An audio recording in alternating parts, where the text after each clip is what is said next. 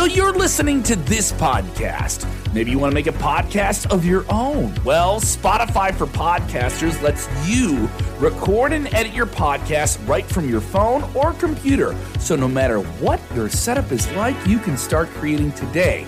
Then you can distribute your podcast direct to Spotify. Everywhere else podcasts are heard as well. Video podcasts are also available on Spotify. And if you want to take the conversations of your fans to the next level, you can even do Q&As and polls direct through that same feed. Spotify for podcasters. Get it now.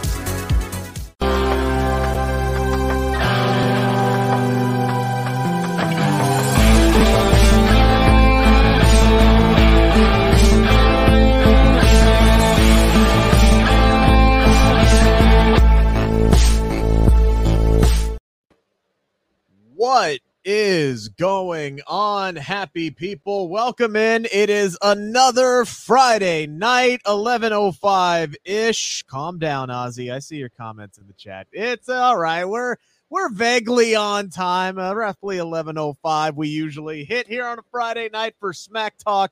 Uh, unfortunately, guys, no uh, Dirty Dutch tonight. Uh, he is uh, feeling a little bit under the weather. We uh, hope that he gets uh, some sleep, some much needed sleep.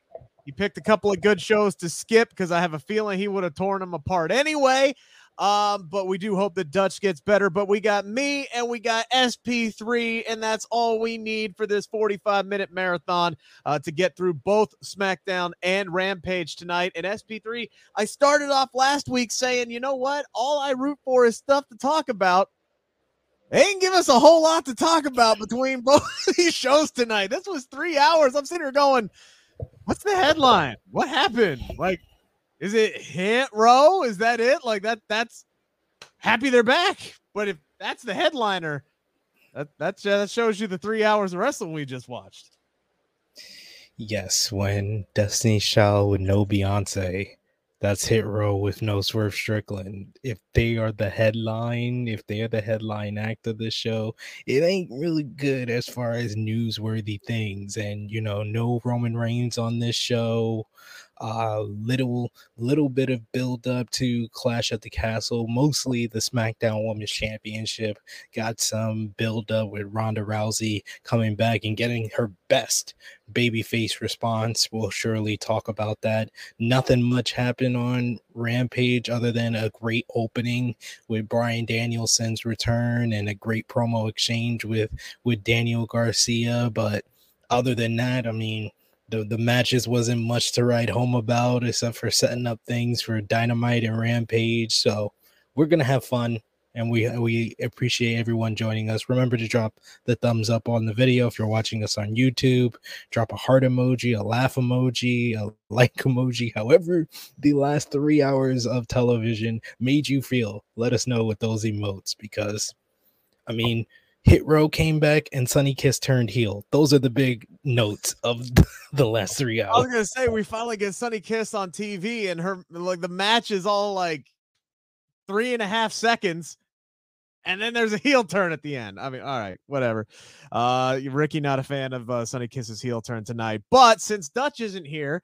All right, I don't have to play this like it's a Tarantino flick. I can just start at the beginning and go to the end here, and we'll just break down all of the shows feel free to get your comments in. Yes, for those who are tuning in tonight, if you missed the announcement at the top of the show, uh, Dutch is off tonight. He is not feeling well. Hopefully, he uh, will get some much needed rest. He has been the anchor of this show. He's been on pretty much every week, unless you know technical difficulties being what they are. Uh, he has been on every week, so we're gonna give him the week off. SP3 and I are here until about 11:50 or so. So let's dive into this. Uh, it, it SP3. balances out. It balances out because Dutch will probably have to be the uh the force here for us. Well, no, you'll be here uh all out weekend, but I won't because I'll probably be at Rampage for all out weekend. So I'm I'm, I'm letting people know in advance, like three weeks in advance. I'm probably not gonna be here except for live correspondent midway through the show uh in three weeks because I'll be in Chicago for all out. Yeah, I think I'm driving up Saturday morning, so it'll be much easier for me to to do the show with Dutch on September 2nd, I do believe. Uh is that date. So yeah, uh it's to be a uh to be a good time. uh, for sure uh, that weekend. So let's start at the top here, SP3. We dove right into a match right off the bat. This women's tag team title tournament, which uh, I'm happy is here. I'm happy they're actually doing it. And the second I saw that bracket when it came out, I'm like, oh, okay, so we're gonna have some good that they're doing it. Oh boy, the the whole right side of that is a massive coin flip, and I'm like, I don't know what the hell this is, but we're getting Raquel and Aliyah and Shotzi and Xia Li. This match had uh had some moments, both good and bad overall, I thought this was a good showing for Raquel. I thought she got one of her better reactions that she's gotten since uh, she came up to the main roster. I was surprised Aliyah got as much time in the ring as she did tonight. Um, maybe that's just Triple H giving her uh, an opportunity as she's not gotten a whole lot of in ring work uh, under Vince McMahon's regime. So Raquel and Aliyah come out on top here. I I guess that was the right move continue to book Raquel up. None of this matters anyway because Dakota Kai and Iyo Sky are winning this damn tournament. Uh, that seems to be pretty freaking obvious. Doesn't matter who comes out of the right side of the bracket. But this whole thing is a massive coin flip. Raquel and Aliyah get the win tonight. What were your thoughts on it? Um, Okay, we'll talk about the good. The good is, you know, Raquel Rodriguez looked strong once again after her good showing in the gauntlet match last week, getting four victories in a row.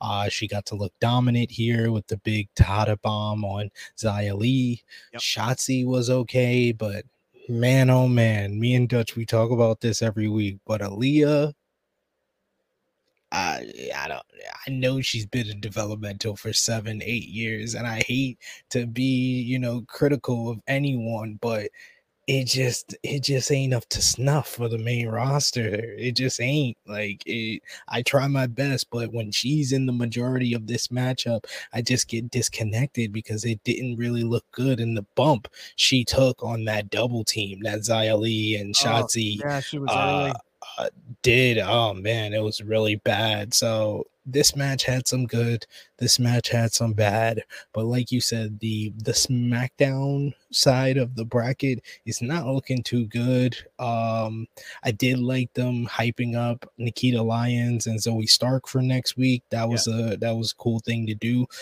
Basically, I would say you know, spoiler alert, I think the best stuff on the show was pre-recorded. It was vignettes and video packages were the best stuff on the show because that was one of my highlights of the show is them hyping up Zoey Stark and uh, Nikkita Lyons for next week. So I hope they win and I hope we get a good match from Raquel, Raquel, Nikkita Lyons, and Zoey Stark.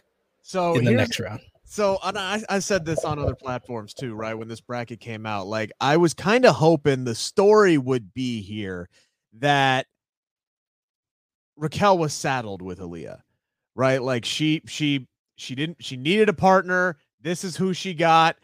Okay, you go stand in the corner and you be Lana, and I'm gonna do my work here, and I'm gonna power through this, and I'm gonna get us, and you just stand there, and we'll win tag team gold that was kind of the story I was hoping that they would do with Raquel.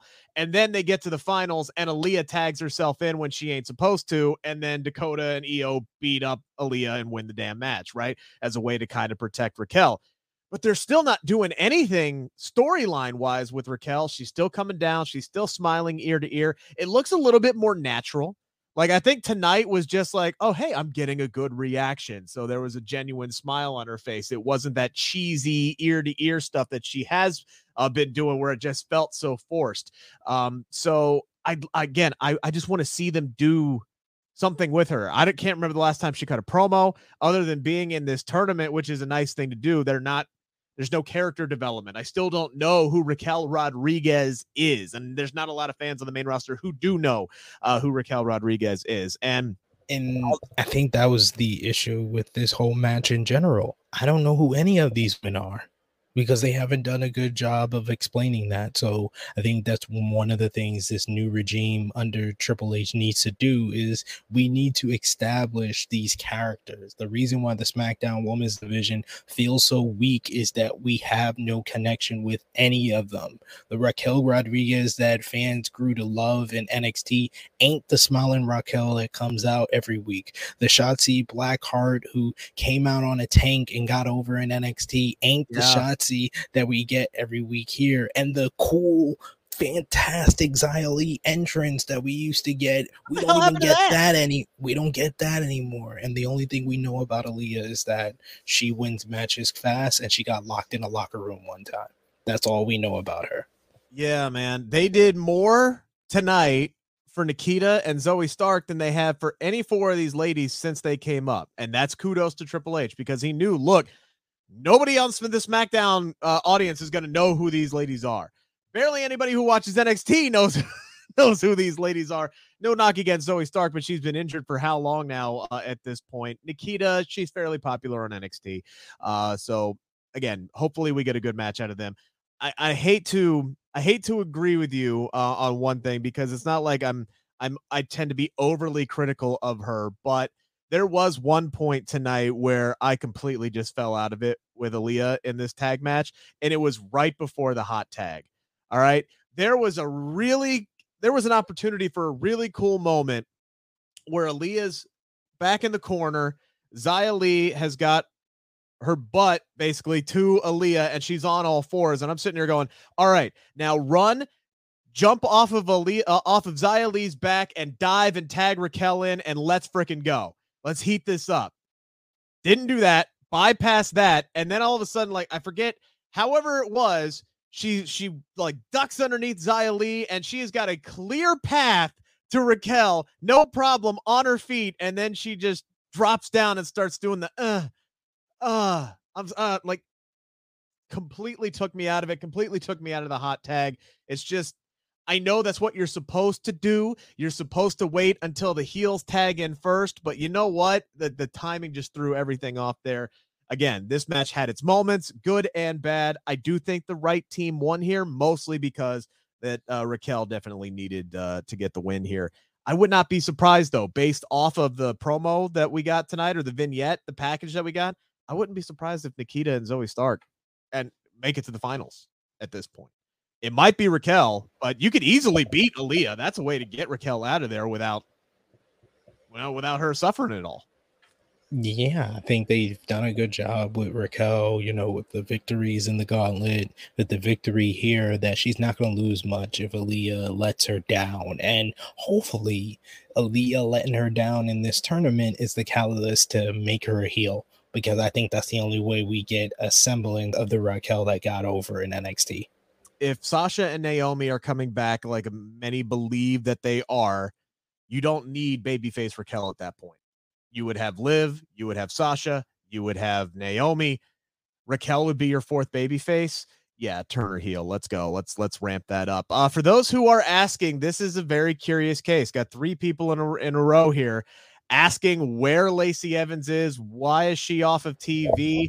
They mentioned she wasn't cleared for competition a couple of weeks ago.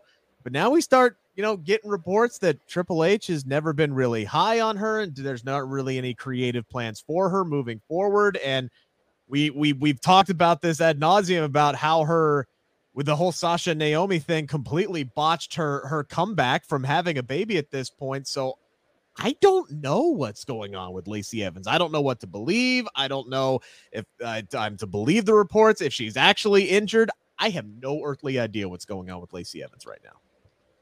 And like I can understand if Triple H is not as high on Lacey Evans as Vince McMahon is, but Triple H use what's already there for you. This is the only character that they established in the past yes. like six months on the show. We know who Lacey Evans is because they were actually building that character before you got in control. So I would have kept it going, even if she is not medically cleared. She wasn't wrestling anyway, so keep doing promos and keep the character up. At least Yeah. that's one character. And then if you want to establish baby faces, have them go against L- Lacey Evans. And if you're not huge on her, have them have Lacey Evans lose to these babyface characters because maybe that will get them some cheers.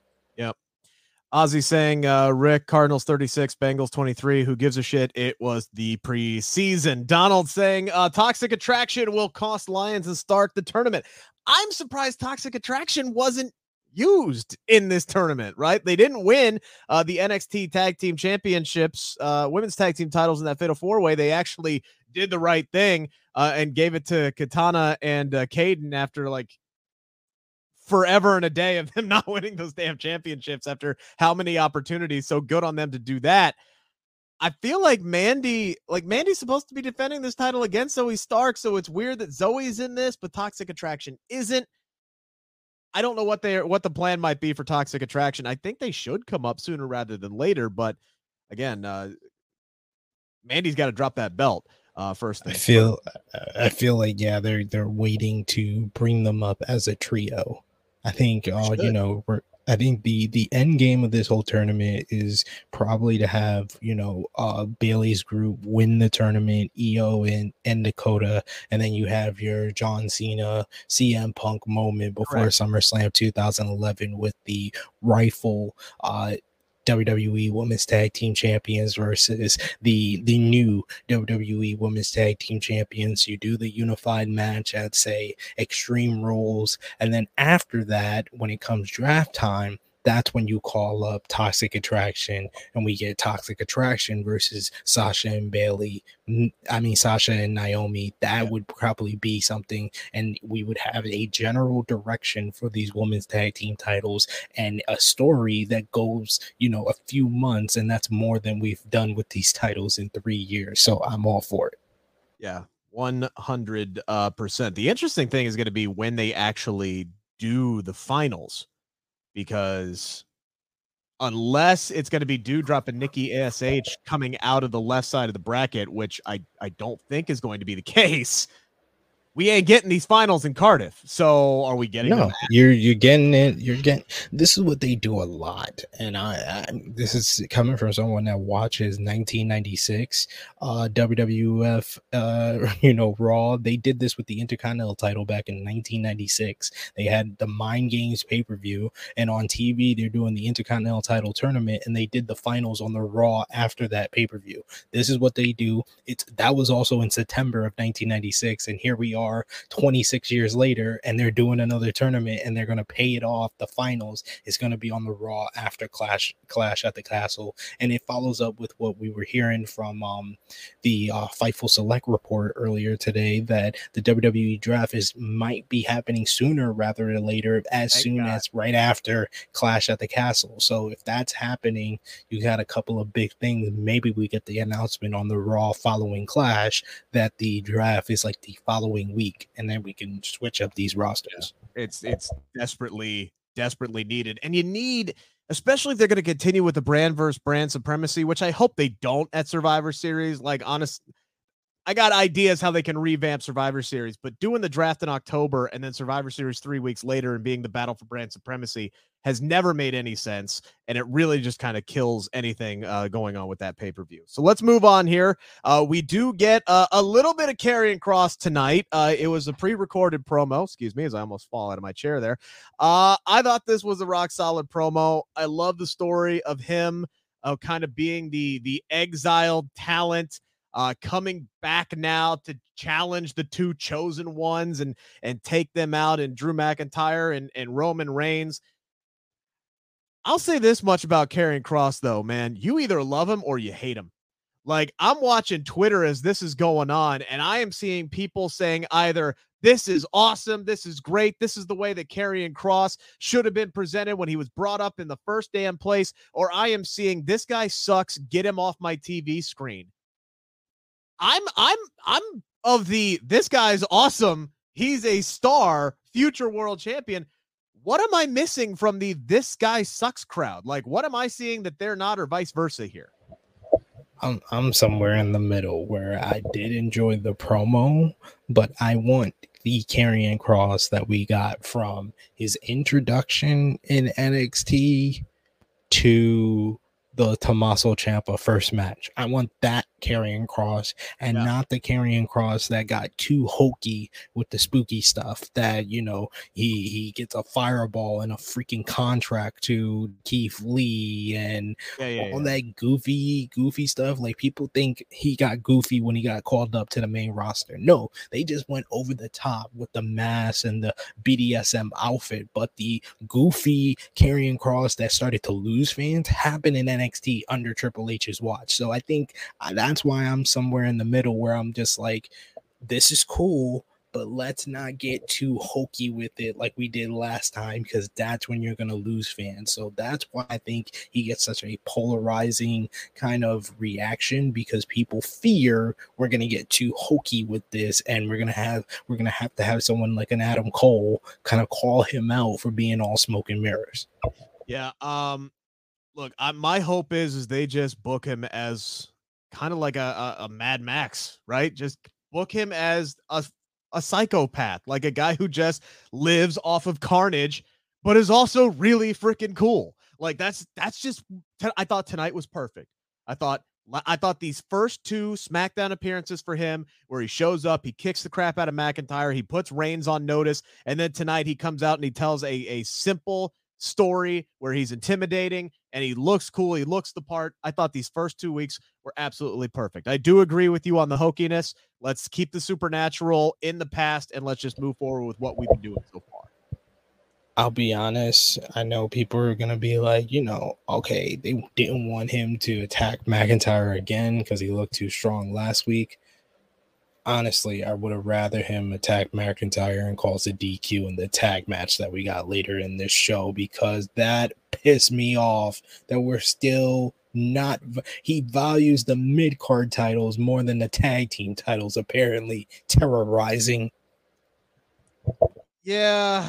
All right. So I guess we're gonna bounce around after all. Uh, so yeah, let's just let's just put all the Drew and Uso stuff together here. So Drew comes out. I thought he caught a cut a really really good promo. Uh, you know, calling out Roman for needing basically the cavalry every single time. Uh, that he needed to beat Brock Lesnar, and he beat Brock Lesnar clean in five minutes by himself.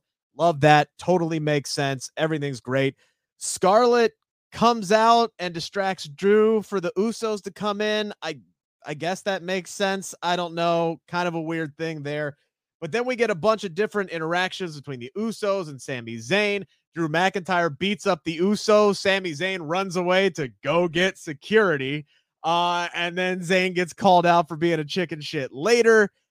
That sets up this tag team match that, for whatever reason, Madcap Moss comes down to help out Drew McIntyre. Let's not forget that these guys were rivals just four weeks ago, but okay, Madcap's a good guy now. Whatever. The Usos should not have lost this tag team match. They should not. Madcap Moss was right there to get pinned, and he should have been pinned. Otherwise, what's the point of putting him in this match? I know you know, babyface, you're kind of building him up. He's not doing anything right now. He's not the guy who's getting a tag team title sh- or getting a world title shot. And he's also not one of your undisputed tag team champions who have been beating all of the tag teams. They should not be losing to Drew McIntyre and Madcap Moss. You could have pinned Moss and still done the exact same after the match BS that you did with Drew standing tall and Sami Zayn taking the bullet for Jey Uso, which I did like, by the way. I would have rather them just do Jimmy Uso versus Drew McIntyre. Give me Jimmy Uso versus Drew McIntyre. Next week they're doing the face off between Drew and Roman. The week after they could have done Jey Uso versus Drew McIntyre. I'm sorry when when Roman was at his best is when they used Jey Uso as kind of like his his meat shield to to take all the falls for whoever they were building up to verse Roman. But once they started basically not valuing the Usos and the fact that Drew McIntyre plus random ass partner, whether he's feuding with them or feuded with them before, is now 2 and 0 against the against the Usos without even thinking about about an undisputed tag team title shot. This is why the Usos shouldn't have won at SummerSlam. Like I talked yeah. about last week, that it was a bad decision with the finish to Liv and Ronda. The more we get farther away from SummerSlam, the Usos going over the Street Profits seems like just as bad of a finish that Triple H chose to do as well. Yeah, because I don't know what the end game is with the Usos now at this point. Because if you're going to have them lose to make Drew look strong ahead of his match with Roman, which let's be honest, he's probably going to lose to Roman. So, okay, you're trying to make him look as strong as possible. I get it, but to the detriment of your undisputed tag team champions. And who's taking the belts off of the Usos right now? Because who's the top babyface tag team that's left that the Usos haven't defeated? it's technically Hit Row. It's technically Hit Row. Like, did is Hit Row? Have they been brought in to win the undisputed tag team titles? I don't think so. Not right off the bat, anyway. They're a welcomed addition. They definitely add some depth to the tag team division that's that's needed. Could Los Lotharios be the guy? They look like maybe those guys are going to get a baby face push, maybe, kind of, sort of. But they lost to the Usos. Did, People don't right. remember that, they, but they lost to the Usos too. So at this point, you're right. It's Hit Row. Hit Row has been brought in. They brought in Karrion Kross to be positioned as the number two heel on this show and be in the main event scene. And they brought in Hit Row this week to be the babyface tag team to eventually beat the Usos. I'm convinced. The look, my my idea of Sami and Kevin Owens, I think, got chucked out the window when KO literally murdered Ezekiel this week. Uh, I don't think we're going to see Ezekiel again, like ever again. I think Triple H may just say, hey, go grow your beard back out, kid, and we'll bring Elias back at some point down the road. Uh, I think, uh, yeah, we might see uh, Lacey Evans again before we see Ezekiel again uh, at, at this point. But yeah, man, I don't know. I think I think it might be uh, hit row uh, at this point. Again, I'm glad they're back. I think again, it's a nice, much needed addition.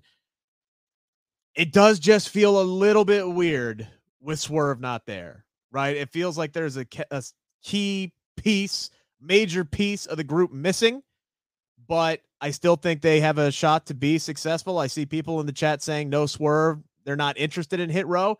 I still think they have a lot to offer, but I can I can I can understand the position. I'm just saying give them a shot here. But please, let's stop trying to insert other athletes into the group. I saw so many people on Twitter sitting here saying, call up Carmelo Hayes and put him in hit row. So much so that Carmelo Hayes, 15 minutes after hit row was back, was like, please stop putting me in this group. I'm not I'm not coming up to like no disrespect. Happy y'all are here, but take my name out your mouth. It ain't gonna be Carmelo Hayes. Then you got Top Dolla saying, Hey, look, we're not we ain't looking for any other black athletes to add into this group. Stop it. We're gonna be just fine on our own. So Swerve is good. He's doing his own thing. I think Hit Row has the the chance to be successful on their own as well. Yeah, yeah. Swerve is doing great in AEW right now, and Swerve in our glory with Keith Lee. You Steven, know, AEW. Stop it. Stop it, Steven. Stop it. Stop it. Stop it. AEW World Tag Team Champions. I'm happy for, you know, Top Dolla, Ashante Thee Adonis, Cody Miles, MB Fab, Brianna Brandy. I think they are very charismatic. They make a very charismatic trio. Uh, they were able to prove on the independent scene that this trio works on its own without swerve, and they can be very useful for this tag team division. And this tag team division needed more baby face depth because I don't want to see the Usos versus the New Day 400 I'm sorry. I know I know all their matches are good. I I'm not saying they're not, but I, they've exhausted that that feud. They've exhausted the Street Profits versus the Usos. There's no RK Bro around. Yeah, um, so you, they they have ran out of the baby faces to verse the Usos. So sure, the hit row is not only great for the individual talents, but it comes at a great time for the tag team division in general. And they got a good reaction reaction from the crowd tonight. Hopefully that can continue. They were put over very strongly by the commentary. I would say the commentary did a better job on this one night than they did the entire few weeks they were on the main roster last year. So continue that and maybe in a month or so, Hit Row will be ready to dethrone the Usos because I'm about over the Usos as tag team champions right now. So I'm here for Hit Row to get the win, and I'm very happy that they're here. Joseph saying, man, they need to leave Carmelo and Trick alone. Dudes are money by themselves. If they wanted to bring Carmelo and Trick up separately on Raw as a babyface tag team and put them into the division that way, I would be totally fine with that. I like Trick. I like them together. I do think Carmelo is that dude though, and I think if he comes up, he's they're not going to be a tag team. He's going to be a singles competitor. Trick may come with him, but they ain't going to be a tag team. Uh, John saying Riddle to join Hit Row. That would actually be pretty no. no, the best one that I heard is that the the new member of Hit Row is gonna have bars. T bar. T bar in Hit Row. Give me that money. That's money. Oh, good God. Jesus. Uh Ozzy asking where is Queen Zelina or uh yes, Queen Vega, Queen Zelina Vega. Uh she has been hurt. Uh hopefully she is making uh her way back soon. She's been posting a lot of, you know, workout photos and things like that, so hopefully uh she'll be coming back. So let's talk about the uh the women's uh, division over on SmackDown. Uh we had Ronda Rousey, a uh unscheduled appearance for the baddest woman on the planet. She comes through the crowd. She's got it literally a sack full of money that she throws down on the contract signing table tonight. Says, I was fined a lot of money, whatever. I doubled it. I'm rich. I can handle it, bitch. Uh, and then she attacks another security guard. That sets up a nice little exchange there between her and Shayna. Shayna comes out. Shayna's like, You need to follow the rules. There are rules to this. And I'm like, Aren't you the same one that literally bit Becky Lynch in the neck? But okay, let's forget about that for a second. Shayna's all about the rules now, which is probably why she, you know, at least that maybe that's their explanation for why her booking has gone to hell since the pandemic hit. Um, Ronda just says, You used to be a killer. And then we got a little bit of that killer tonight uh, when she started going after Liv Morgan's injured arm tonight. I'm sorry. I know it's all about looking making the champ stand strong. There is no way in hell Liv should have got up after she got her arm stomped on. That used to debilitate and knock people out for weeks. And now Liv Morgan, whose arm is already hurt, gets stomped on, and yet she can do the Stratusfaction through a table and then hold up her championship like nothing.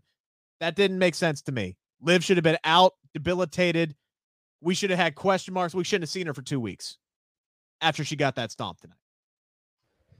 That was another horrible job of this. Like, like I said, like last week, this was the finish to SummerSlam coming back to haunt this SmackDown Women's Division. I think that the this whole segment was good. It was good. It was really good. Ronda Rousey came off like a badass baby face. Everybody thought that she was turning heel, but she's now more over than ever as a baby face, as seen from the reaction that she got. Her presentation, not smiling, coming out angry, coming out a little bit bitter over what happened at SummerSlam. You know, the baddest bitch on the on the planet can just throw out money and she got the money to give it away, attacking security guards. This is the most badass baby face that she's come off in a long, long time. The interaction with Shayna Baszler was great. Shayna came out, she cut a pretty good promo. Liv sounded confident on the mic, she sounded good.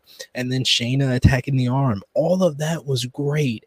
Why the hell did we need Liv Morgan to stand tall here? We did not, and not in the one of the worst looking Stratusfactions that I've ever seen. It was too. It was. It just didn't make any. far away. Exactly, it didn't make any sense. Like, how are you doing that? It was basically Shayna putting herself through the table, Table, because yeah. Shayna was in control of this whole thing, and then all of a sudden she pushes Liv off the turnbuckle and then says, oh, let me fall over here into let, the let table me, and then falls down. It was just feet, let me carry her four feet and then put myself through the table. Yeah, it was poor. It was position. just like uh, poor positioning, and it was just not needed. All we needed was Shayna to attack the arm and Liv look vulnerable one more week. If next week they want to live to stand tall, then that's cool. Not the week after Shayna Baszler no, got a even... cheap victory, a cheap victory in the gauntlet match. No, you know WWE booking. They're never gonna let the heel go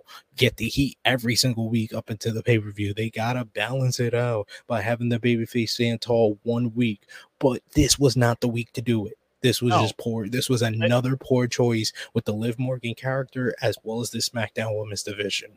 They had three weeks, right? They should have written Liv off for next week question question the match right whether or not she's going to be able to compete because here's the thing like uh somebody put it up here uh Steven possible uh triple threat Liv Ronda and Shayna. I think that's definitely a possibility for Cardiff that Ronda's going to get added to this match. So okay you make the story next week. We don't know if Liv's going to be cleared to compete so Ronda wants a wants in. He, she wants Ronda versus Shayna to declare the SmackDown Women's Championship, and then you can have Liv come back the week after on the go home show and say, "Hell yeah, I'm here. Let's go triple threat match." Set it up that way. Um, I think that would have made a ton more sense.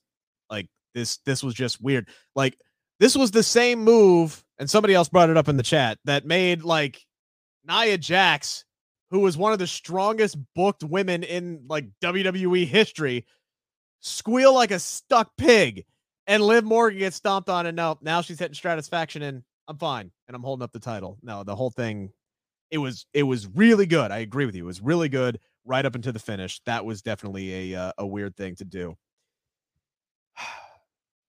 We got Kendo Kofi again tonight, uh, attacking the Viking Raiders before uh, what was supposed to be a match with Ivar. Uh, Kofi ends up getting laid out on the stage. I was kind of expecting Hit Row to maybe debut there and help Kofi out, but that didn't end up being the case. They just uh they just end up getting a match of their own tonight. So not a whole lot to, to write about there. But I will say this much, SP3. I wrote in big bold letters. I don't know if you can read that. Nope, you can't because my light's too bright. IC title vignette. They did the same thing that they did for the IC title that they did for the United States Championship on Raw, reminding folks how important this damn title used to be and how hopefully it will be moving forward. And then we get this big fight feel main event. I don't think it was a coincidence at all that Shinsuke Nakamura comes down in our main event tonight wearing black and gold. He goes up against Gunther. This was a very old school style match to me where it was just who can hit who harder? Is it Gunther with the fists? It was is it Nakamura with the kicks? And it definitely was Gunther with the fists. I think that second slap that he he freaking hit on Nakamura tonight, it was like Hulk in Avengers just getting shot out of his own body for a half second. I saw Nakamura's soul for a half second come out of his body on that second chop tonight. This was a really good match with some great false finishes. There was definitely some fire at the end. The the finish just felt a little bit flat to me. I felt like they needed one more Nakamura hope spot, but I can't complain. This is the the most important that this Intercontinental Championship has felt in quite some time. They brought up the fact that Nakamura was a two-time Intercontinental Champion, which I guarantee people forgot about. Maybe not the second one because it was very recent, but you definitely forgot about the first reign that he had. This was really, really good tonight. This was the massive step forward that this Intercontinental Championship needed. And not only that, but they seem to be also setting up potential opponents afterwards because Ricochet, who seems to be getting a, some renewed confidence, I thought he looked again very comfortable on the microphone that we saw out of Ricochet tonight, which we haven't seen in years.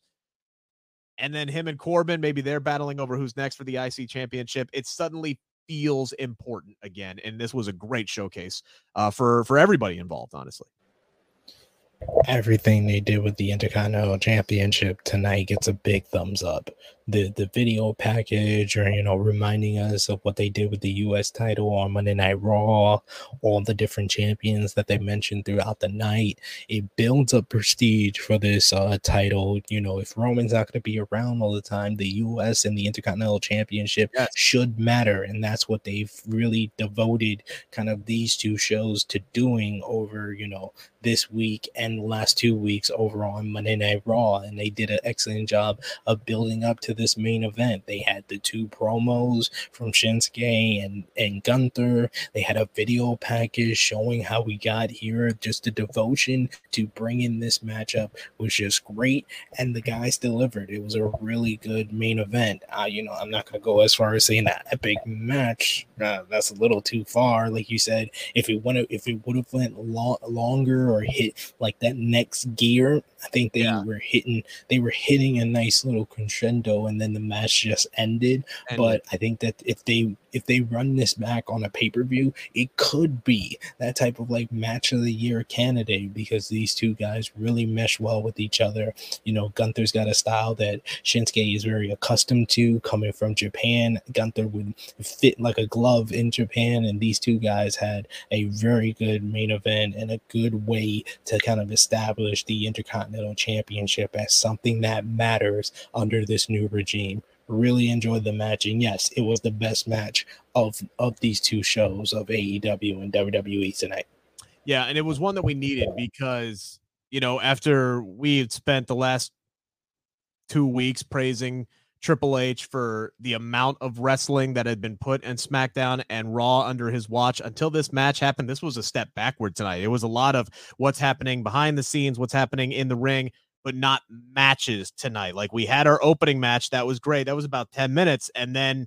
I don't think we got our next match. Like the hit row match didn't start till about the top of the hour. There was just a lot of stuff that was going on, a lot of story, which I'm cool with, right? I'm a story guy, but I also want to see good pacing on the matches. And I think we saw pacing issues tonight as well because they said our main event is next at 925 and then it didn't start until 943 and i'm like we could have used that extra five minutes. Just could have used that extra five minutes because it definitely felt like the boys got the all right, we need to go home signal, like just as it was really starting uh, to get good. Uh, one thing uh, before we move on that uh, I skipped over that I do bears bear mentioning here. I don't know why I'm as excited as I am for Los Lotharios and Maximum Male Models possibly feuding with one another. I think it has everything to do with Angel Garza because you we we've talked about ad nauseum like these different people that should get their their booking better or should get pushed better or better presented. Everybody from Pete Dunne to Doudrop to Ciampa to uh, T Bar, right? And repackaged and renamed and and reconfigured and everything like that. Put Angel Garza right up there, man. Like if y'all don't know, this guy is a star. Like he has got everything you want. This guy has more charisma than Vince McMahon knew what to do with. And just the fact that it looked like they're going to do something not only with Angel Garza and Humberto Carrillo, but also with Maximum Male Models. Like now we're actually going to get into wrestling with Triple M there. And they're already like laying the seeds between brother and sister all of a sudden, like I'm interested in where this is going to go. And the more screen time that Angel actually gets is going to be a good thing. So I think that was a very positive step moving forward for all of those people involved as well. And I think this is one thing that me and Dutch has said from the very beginning with Maximum Bam models. Like I said, the first week was good and it was entertaining. But every week since then, it's been like, what's the end goal? How are we going to progress this? And this was the first time that we got some actual progression. We know who they're going to feud with first. And if it's, uh, you know, Angel Garza and, and Humberto Carrillo, I'm all here for it. I think they can have pretty good matches with the talent that's in there. And I like this little progression. That was a, another highlight of the show. Uh, we got some breaking news. Frantic World uh, turned it on to me here. Tony Khan tweeted it. Parker Boudreaux has officially signed with AEW. He has got the graphic. He is there. He got the win over Sonny Kiss tonight. Uh, we will talk about Mr. Parker uh, coming up here uh, in just a few moments. But let's transition now over to Rampage tonight. Uh, not a lot to talk about uh, on this show, headline wise. Uh, Andy Wilson, uh, yes, for those who are tuning in late, uh, Dutch is sick this evening. Uh, hopefully, he will be back. We hope he gets better. Uh, so that is where uh, Dutch is at. But don't worry, you still got me, and you got SP3 for a few more minutes here as we trans- transition now uh, into Rampage. The show started off hot, started off really hot. And typically, when I say that about a Rampage show, I'm talking about a match. We we flipped it. We started with a match on SmackDown. We started with a promo on Rampage. It is typically the opposite that we see there. But Bryan Danielson in the ring talking about how somebody is going to have to physically remove him from the world of professional wrestling because he is never going to willingly walk away. Still puts over Daniel Garcia despite Garcia's threats to end his career. And then they end this brilliant promo exchange between the two of them with a fairly obvious tease of could Daniel Garcia be leaving JAS to join the BCC? I loved all of this. I love Daniel Bryan saying the only thing that pisses me off more than somebody trying to end my career is this sports entertainment shit. Uh, just because he has always been about pro wrestling. You got to love that about Bryan Danielson. I loved every bit of this opening segment between him and Daniel Garcia. That put Garcia over big time, even though at the end he kind of hung his head down there a little. Yeah, because the words that Bryan said got to him because Bryan, this he that was a lot of real. And when you can name some real stuff in in your promo it makes everything else real. Even if everything else is a storyline if you put one real thing and that's him saying that he saw daniel garcia in a at an independent show in front of 250 people have a 60 minute matchup and that was with Wheeler Yuta for the iwtv championship and they tore it up for 60 minutes and that was when Brian Danielson was like, Hey, I want Wheeler Yuta and I want Daniel Garcia to be a part of this Blackpool Combat Club. I want to do stuff with them in AEW after he saw that matchup. So I like that he was able to say that. And it's so rare. You know, it's something where, you know, WWE, when they start off a show like SmackDown with a match, even though we said, you know, the match had some good things and some bad things, overall, it felt like a, a breath of fresh air because because it's something different because they yeah. always start off with a promo where AEW is the adverse of that. They always start off with a match. So starting off with a promo felt like a breath of fresh air. And yeah. seeing Bryan Danielson healthy after, you know, the injury that kept him out of action after double or nothing. And, you know, the the match that he had that he had a lot of people scared that he was really hurt again. It was nice to see him back and he brought that passion in his promo. And he not only had the real when he was talking to Garcia, he had the real when he was talking in the ring alone, talking about about he's going to need someone to physically take him away from wrestling because I believed every word he said when he said that. And it scared me a little bit, being a huge fan of Bryan Danielson, that he is 100% serious when he says that. But love this promo exchange, and I'm really looking forward to this match. Best two out of three falls. Their last match was one of the best TV matches for AEW this year. I think this TV match might be even better than that, and we'll be talking about it as a match of the year candidate coming out of Wednesday. Uh, Ricky saying that Daniel will says will end up in the BCC uh, at some point. I don't know if it's going to come out of here, but you go ahead. I would love if this is like the next like version of this story because you still see that we still getting Jericho Appreciation Society versus Blackpool Combat Club, and I think we're gonna get Bryan Danielson versus Chris Jericho at All Out since we're getting yeah. this Garcia and Danielson on Wednesday. If they can do something like if Brian beats Jericho at All Out, Garcia can exactly. join gets to join Blackpool Combat Club, or and Jericho says, you know, if I win, someone from Blackpool Combat Club has to join JAS. I think that would be a cool stipulation. Yeah. Like you couldn't do like Moxley, right? Like you couldn't say Moxley has to join the JAS. Although I think that would be hilarious if they did do that and John's just like, you better not fucking lose. but maybe yeah, like a or or just do like a custody ladder match, right? Like, all right, let's do a ladder match. we'll do the Rey Mysterio, Eddie Guerrero, Dominic ladder match, but instead of Dominic, it's gonna be it's to be for Daniel Garcia. I think there's a lot of fun things that you can do. Regardless, uh, Bryan Danielson's about to have a really good month uh, in the world of uh, professional wrestling. This match with Daniel Garcia is to be insane uh, on Wednesday. So let's talk about Mr. Parker Boudreaux, uh, who squashed Sonny Kiss uh, tonight, and then in the main event. uh, laid out Orange Cassidy after he defeated Ari Daivari which is obviously this is all building up for their trios match in the first round of that uh, those that trios tournament. Um, what what are they called? Trust busters. They they they really seem to be putting uh, some energy behind trust busters here. I think it's just to make people care about this opening round matchup. I don't think that these guys have a chance in hell of winning over the best friends. Do they? Do they? They better not, because this seemed like AEW had like 10 or 15 different trios to the point that when I saw that graphic of the bracket and I saw the Trustbusters there, I'm like, you didn't have another trio to put in here besides the Trustbusters. And I had to spend this Friday night seeing them try to build up the Trustbusters. And I'm all for people getting jobs. Congratulations to Parker Boudreaux, but this is someone who is what I would like to call a long term project. He yes. is a project. He is not ready. He is very green.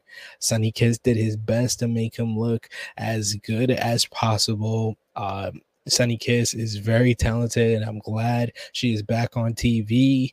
Uh, I'm even interested in her, you know, turning heel at the end of the night. I thought that was very interesting, and it's something that started off on AEW Dark that they paid off on their actual television. God bless to that. It gives people a reason to watch AEW Dark and Dark Elevation. So I'm all here for that, but yeah, Parker Boudreaux is a project from what I've seen yeah. on the show.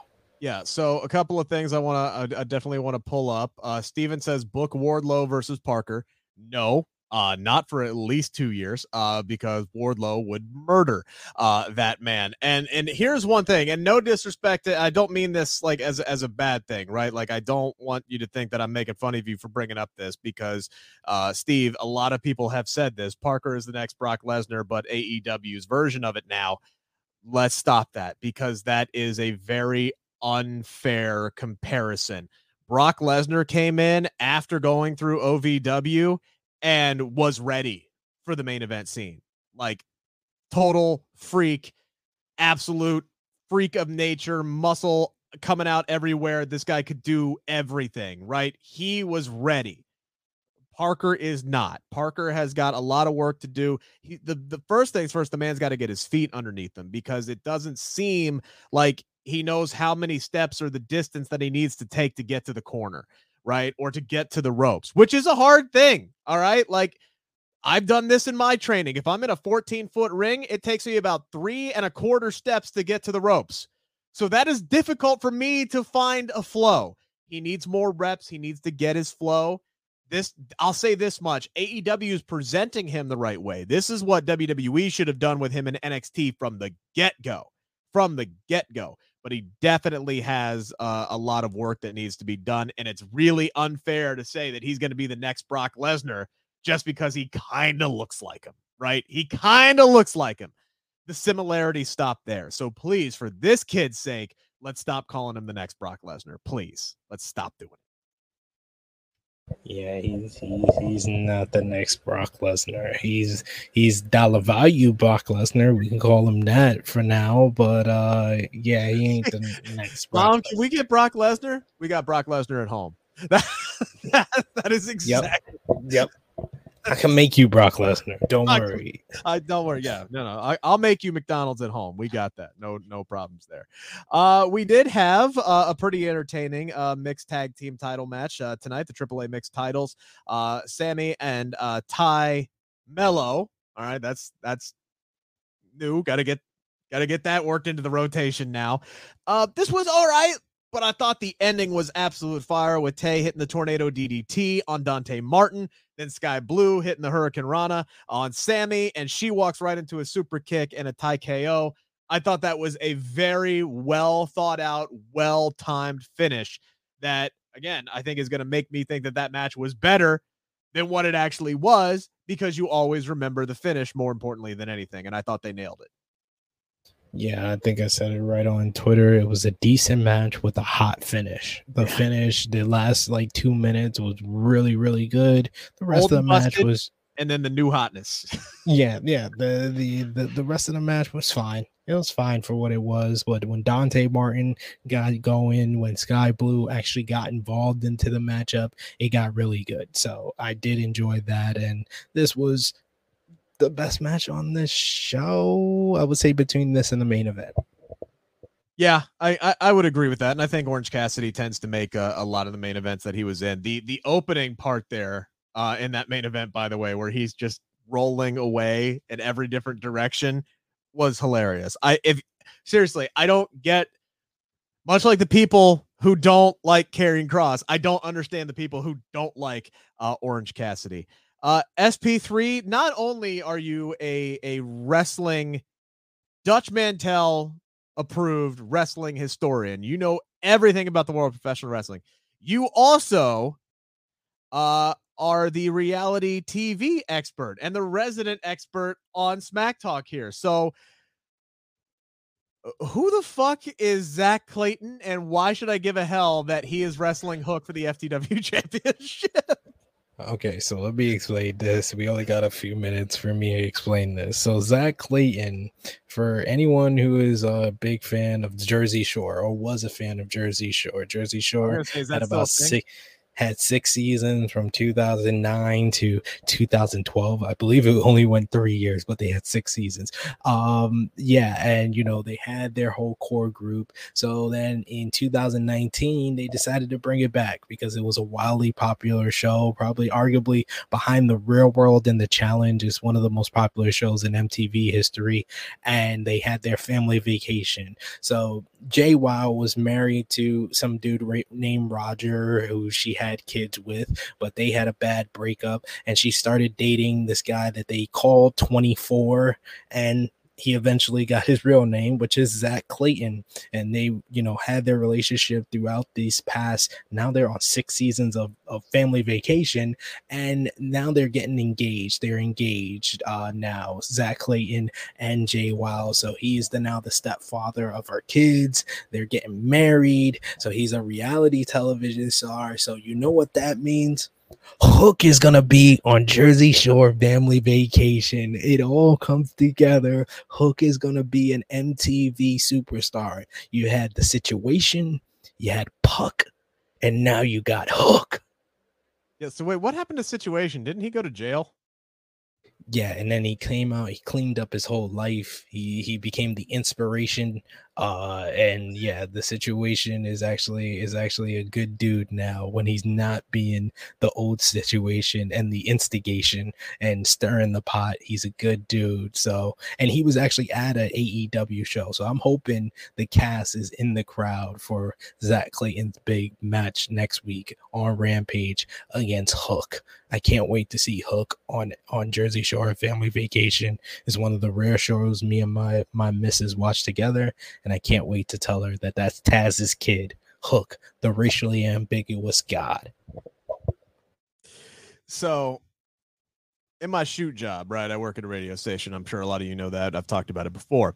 Um, lot of reality TV nuts uh, in the newsroom. The faces that I was making while you were talking about all those reality whatever things that were going on, I'm pretty sure those are the exact same faces that my coworkers make when I talk about professional wrestling. So now the shoe is, you know, I, I see what those, I see what I look like now at least. So uh, we we got all that going on there. So okay, that's why I should care television.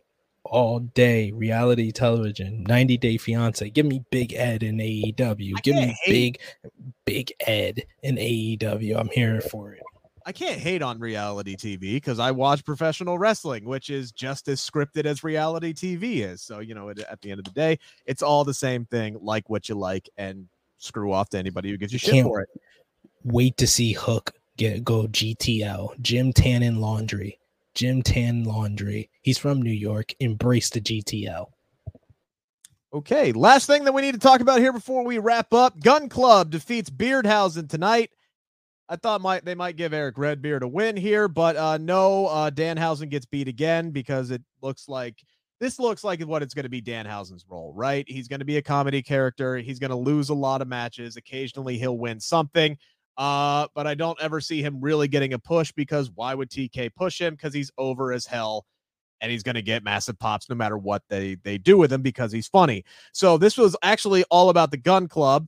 Ass Boys get the win over the guy who started the Ass Boy. Uh, actually, it was Peter Avalon who started the Ass Boys thing, but Danhausen took it to the next level. Billy though berates his sons because he had to help them win this match. And then once again, we get Stokely trying to hand the business card off to the gun club. Stokely's handing out a lot of business cards here lately, SP3. The one to um Oh my god, I can see his fit. Uh, Ethan, Ethan Page. The the one to him really really intrigued me. What do you think is the end game here with Stokely because he is handing out business cards left and right here to AEW talent? Stokely is trying to assemble a squad so he can go after all the titles. If he gets the Gun Club, that can get him the AEW World Tag Team titles, the ROH World Tag Team titles. If he gets Ethan Page, maybe Ethan Page can go after the ROH World Championship or the TNT title again. Lee Moriarty can go after the ROH Pure Championship or the TV title. He, he just is collecting a squad. He's already got the TBS champion, the bad baddie, you know, interim baddie situation didn't work out well for him. So now he's trying to assemble a real squad. I'm here for Stokely, the recruiter. Yeah, I'm I'm all for it. Uh, can we get Snooki? Uh, can we get Snooki a business card? Is Snooki going to be on on AEW next week? Give me Snooki, give me Snooki, give me Pauly D, and give me Situation in the crowd next week at AEW in Charleston, West Virginia. we're gonna get the cast of Jersey Shore and a Kenny Omega return on ne- on next week AEW television. I'm all here for it. Where is AEW next week? Charleston, West Virginia. They're wasting Kenny Omega's return in West Virginia. Jesus. All right. On that note, thank you guys so much for everybody who tuned in. Uh, again, uh, we appreciate everybody who stayed with us, even though Dutch wasn't here tonight. That means a lot to us. Uh, Dutch will hopefully be back better than ever, healthy next week. All three of us, the trio will ride again. Maybe we'll enter that trios tournament. Maybe we'll take out Trust Busters and maybe we'll enter it. Dutch will have to do most of the heavy lifting. I'm sure that'll work out really, really well. We appreciate all you guys. Uh, thank you so much. We'll be back next week. This has uh, Smack Talk on the Sports Sportskeeda Wrestling YouTube, Twitter, Facebook, all that good stuff. Enjoy your weekend, everybody.